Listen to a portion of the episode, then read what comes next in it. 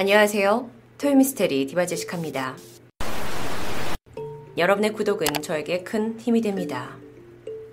조선 왕조실록 조선시대의 정치와 외교부터 당시의 풍속과 종교까지 다방면의 역사적 사실을 총망라하고 있어 그 가치가 아주 높습니다. 실록을 편찬할 때는 그 공정성을 보장하기 위해 또 기록한 사람을 정치적 탄압으로부터 보호하기 위해서 왕과 그 후손도 볼 수 없도록 했는데요. 덕분에 실록은 그 후손이 혹시나 원하지 않는 기록에 대해서 왜곡을 하거나 고의로 특정한 내용을 지우는 일이 거의 없는 우리 역사 속 아주 귀중한 기록물입니다. 덕분에 기록된 내용에 높은 신빙성이 부여될 수 있을 텐데요. 이렇듯 소중한 조선왕조 실록은 대한민국 국보로 지정되어 후대의 사람들에게도 언제라도 이 기록을 열람할 수 있게 하고 있습니다. 사실 많은 분들이 생각을 하시기에 이 안에는 왕과 왕의 가족들, 그들을 둘러싼 정치 싸움 같은 딱딱한 기록만 있을 것 같지만 실제로는 임금님이 정사를 보면서 보고 들은 내용을 포함해서 당시 각 지방에서 벌어지고 있는 다양하고 또 특별한 일들까지 기록되어 있습니다. 그러니까 궁궐 밖에서 일어나고 있는 여러 사건 사고까지 엿볼 수 있다라는 거죠. 그중 재미있는 몇 가지 기록을 먼저 말씀드리면 선조실록 1598년 5월 26일 한 흑인 병사에 관한 기록이 존재합니다. 명나라에서 조선에 파병된 한 장수가 술좌석에서 선조에게 파랑국, 그러니까 포르투갈을 의미하는데요. 이곳 사람이라면서 데리고 온 한 흑인 용병. 실록에 따르면 노란 눈동자에 얼굴빛이 검고 손과 발을 비롯한 온몸이 모두 검으며 턱수염과 머리카락이 곱슬거리고 그 생김새가 마치 검은 양의 털처럼 꼬부라졌다. 이마는 대머리가 훌러덩 벗겨져 있는데 한 필이나 되는 누런 비단을 머리에 말아 올렸다. 처음으로 우리와 인종이 다른 어, 흑인 병사를 본 이 묘사로 인해서 어느 정도 모습이 그려지는 것 같기도 합니다. 비슷한 사진으로 이런 모습일까요? 뿐만 아닙니다. 그로부터 이틀 뒤 이 흑인 병사 3명이 임금님 앞에서 검수를 선보인 후에 선물을 받아갔다는 기록도 남아 있습니다.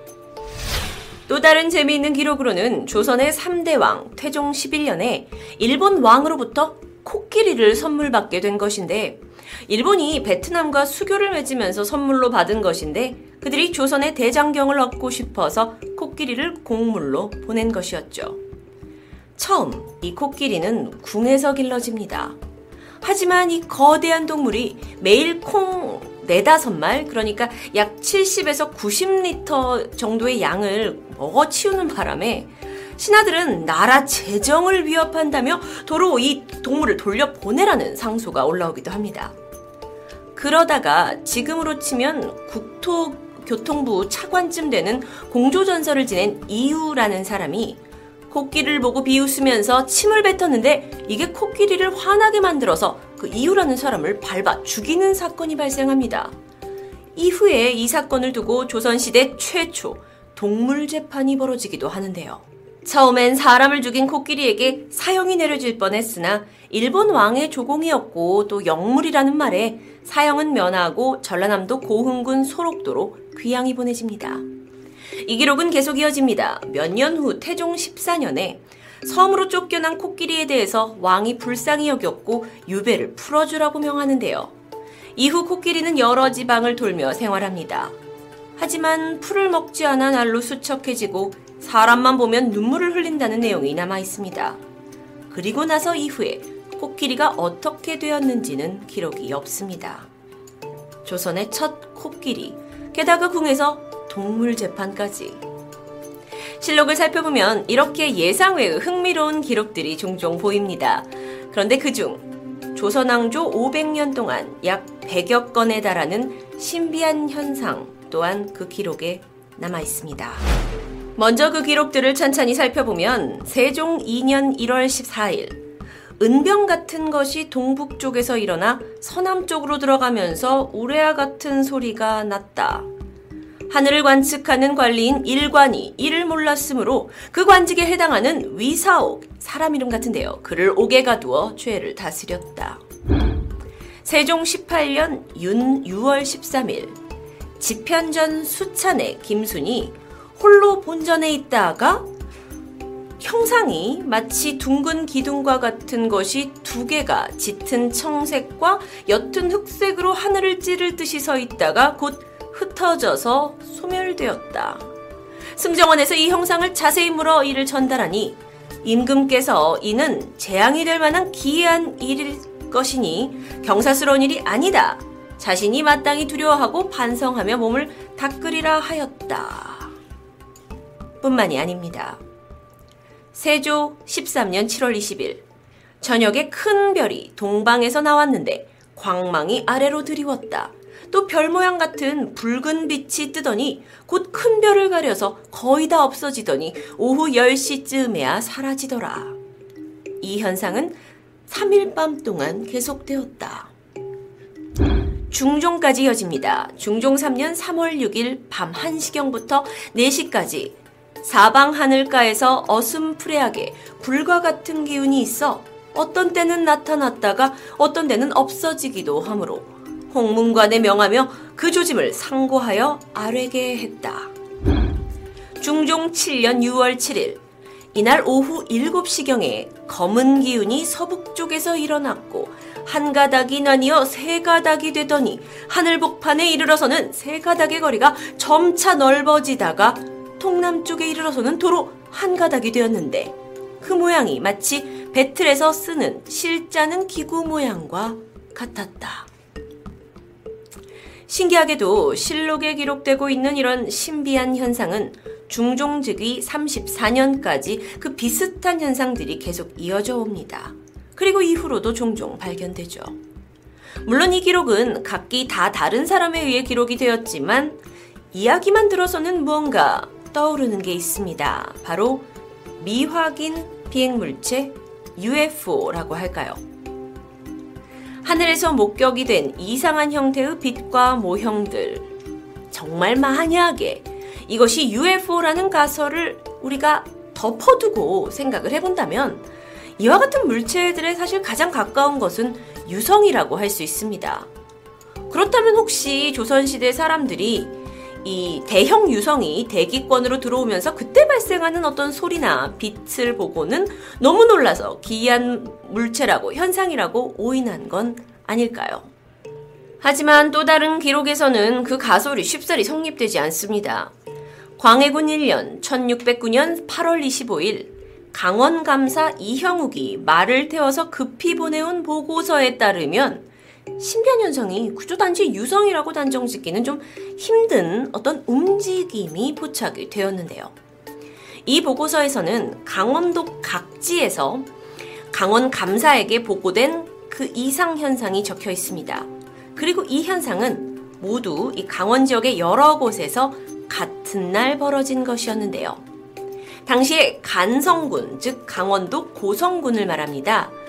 8월 25일 사시, 그것은 오전 9시부터 오전 11시를 가리키는데 푸른 하늘에 쨍쨍하게 태양이 비추었고 사방에 한 점의 구름도 없었는데 갑자기 우레 같은 소리가 나더니 북쪽에서 남쪽으로 향해 갈 즈음에 사람들이 우러러 보니까 푸른 하늘에서 연기처럼 생긴 것이 두 곳에서 조금씩 나왔다.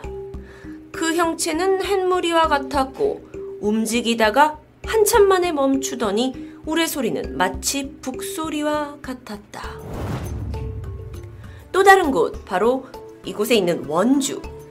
원주에서는 같은 날 사시, 대낮에 붉은색처럼, 어, 붉은색으로 배처럼 생긴 것이 길게 흘러서 남쪽에서 북쪽으로 갔다. 천둥 소리가 크게 나다가 잠시 뒤에는 멈추더라. 이번에는 강릉시입니다. 사시, 해가 환하고 맑았는데 갑자기 어떤 물건이 하늘에 나타나서 소리를 냈다. 그 형체가 위는 뾰족하고 아래는 컸는데 마치 연상되는 것이 큰 호리병과 같았다. 이것은 하늘 한가운데서부터 북쪽을 향했는데 마치 땅에 추락할 듯 했다. 아래로 떨어질 때는 그 형상이 점점 커져서 약 현재의 단위로 12m 정도. 그 색이 매우 붉었고 지나간 곳에는 연이어 흰색 기운이 생겼다가 한참 만에 사라졌다. 이것이 사라진 뒤에는 천둥 소리가 들렸는데 그 소리가 천지를 진동했다. 그것을 보았다는 놀라운 기록은 여기서 끝나지 않습니다. 춘천부에서 같은 날 날이 청명하다가 동남쪽 하늘 사이에 조그만 구름이 나왔는데 오전 11시부터 오후 1시에 옷이라고 하는데 이때 화광이 있었다. 동남쪽에서부터 북쪽들 향해 흘러가는데 매우 크고 빠르기가 화살 같았고 한참 뒤에 불처럼 생긴 것이 점차 소멸을 하더니 연기가 팽창되듯 생겨나 곡선으로 나붙기며 한동안 흩어지지 않았다. 여기까지 거의 보면 비슷한 시간 안에 벌어진 그 하늘에서 이상한 현상을 기록한 내용이었고 이후 시간이 좀 흘러서 이번에는 이 지역 초록색으로 되어 있는 양양 쪽에서 미시 그러니까 오후 1시부터 3시 사이에 품관 김문희의 집들 가운데 처마 아래의 땅 위에서 갑자기 세숫대야처럼 생긴 둥글고 빛나는 것이 나타나 처음에는 땅에 내릴 듯 하더니 곧장 위로 올라갔다. 이는 마치 어떤 기운이 공중에 뜨는 것 같았다. 크기는 한 아름 정도이고 길이는 배 반필 정도. 어, 이 길이가 한 아름은 두 팔을 벌려서 감싸 안을 정도의 크기나 둘레고요. 배 한 필은 옷을 다섯 벌 정도 지을 수 있는 어, 양이라고 합니다. 계속 이어지는 기록에서 동쪽은 백색, 중앙은 푸르게 빛났으며 서쪽은 적색이었다. 쳐다보니 마치 무지개처럼 둥그렇게 돌고 있는데 그 모습이 마치 깃발을 만 것 같았다. 이후에 반쯤 공중으로 뜨더니 온통 적색이 되었는데 위에 머리는 뾰족하고 아래 뿌리 쪽은 자른 듯 했다. 곧바로 하늘 한가운데서 약간 북쪽으로 올라가더니 흰 구름으로 변하여 선명하고 보기 좋았다. 이어 하늘에 붙은 것처럼 날아 움직여 하늘에 부딪힐 듯 뛰어들면서 마치 기운을 토해내듯 움직였다. 그러다 갑자기 또 가운데가 끊어져 두 조각이 나더니 한 조각은 동남쪽을 향해 한 장 정도 가다가 연기처럼 사라졌고 나머지 한 조각은 본래의 곳에 떠 있었는데 마치 배로 만든 방석처럼 생겼다. 여기서 배는 씨를 짜는 배를 얘기하죠. 조금 뒤에 우레 소리가 몇 번 더 나더니 끝내 돌이 구르고 북을 치는 것 같은 소리가 그 속에서 나더니 한참 후에야 그쳤다. 조선시대 많은 사람들이 분명히 이 현상을 목격했을 거고 누군가가 이것을 기록을 해서 실록에 남아있는 내용입니다. 과연 무엇이었을까요? 그런데 여러분, 그 당시의 사람들에게 이 요상하고 괴상한 물건이 강원도에서만 목격된 것은 아니었습니다. 같은 날, 이쪽에서 좀 북쪽으로 올라간 평안북도 선천군에서도 5시, 오전 11시에서 오후 1시 사이에 날이 맑게 개어 옅은 구름의 자취조차 없었는데 갑자기 동쪽 하늘에서 포를 쏘는 소리가 나서 깜짝 놀라서 올려다 보니까 하늘에 꼴단처럼 생긴 불덩어리가 생겼다. 자, 여기서 꼴단이라는 것은 여러분, 이렇게 모, 어, 말이나 뭐 소에게 먹, 먹이를 주려고 이렇게 묶어놓은 형태를 말합니다. 그러니까 약간 뭐 호리병의 모양과 비슷하다고 할 수도 있겠죠. 어, 이게 꼴단처럼 생긴 불덩어리가 하늘가로 떨어져서 순식간에 사라졌다. 그 불덩어리가 지나간 곳은 하늘문이 활짝 열려 폭포와도 같은 형상이었다. 자, 여러분.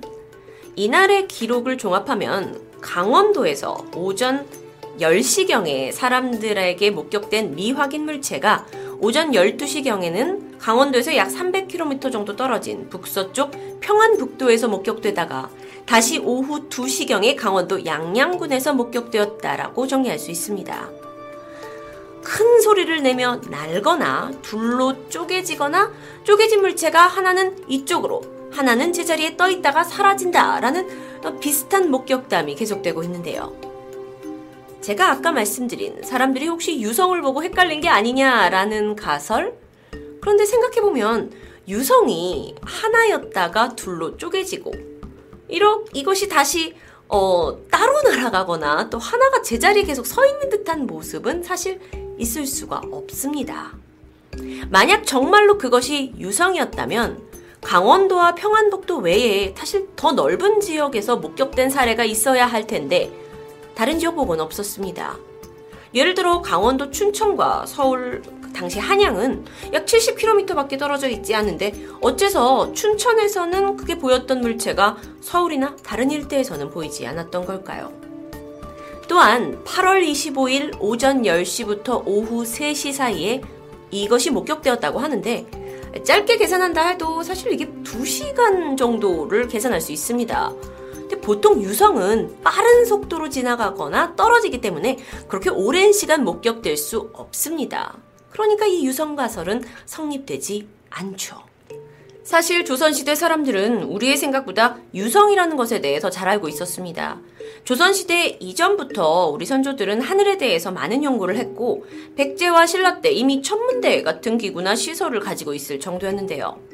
조선시대에도 서운관이라는 관직을 두었고, 천체 관측과 기상 관측을 했고, 관련된 기계도 제작됐고, 관측 방법의 제도를 갖추기 위해 정말 무던히 노력했던 만큼, 그들이 이것을 헷갈렸을 만큼 하늘에 대해 무지하지 않았다고 생각합니다.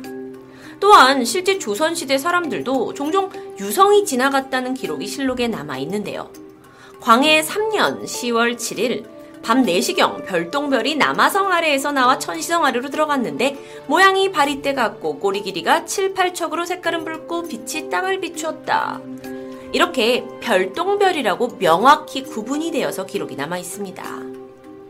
이 외에도요, 사실 유성, 이것을 헷갈렸는 게 아니냐라고 생각하기에는 유성의 목격 기록이 꽤 많이 남아 있어요. 그리고 그들이 거기에 대해 놀랐다라고 표현을 쓰기보다는 담담하게 사실 위주로 기록되어 있는 것이 대부분이라고 합니다. 중세 유럽이나 이집트, 다른 고대 문명의 기록에도 사실 의심스럽게 남아있는 이 미확인 물체, 비행 물체의 그림이나 기록들처럼 어, 사실 조선왕조 실록에 이런 비행물체의 기록이 남아있다는 건 저는 지금까지도 쉽게 믿을 수 없는 부분입니다. 정말 그것이 우리가 생각하는 UFO인지 아니면 어떤 자연현상을 그들이 착각해서 이렇게 기록을 남겼는지는 저도 정말 사실을 밝혀보고 싶은 부분인데요. 만약 정말 외계인이 존재하고 UFO가 수시로 지구를 방문하고 시간대를 뛰어넘어서요. 고대 과거 속에도 그러면 방문했을 수 있기에 전 세계 곳곳에서 나타날 수 있다라는 충분한 가능성이 있기 때문에 어쩌면 그런 목격담이 존재하는 것 또한 당연한 일이 아닐까요? 정말 오래간만에 저도 이 미스테리를 준비하면서 깜짝 놀랐습니다. 조선왕조실록의 UFO라니. 토요미스테리 디바 제시카였습니다.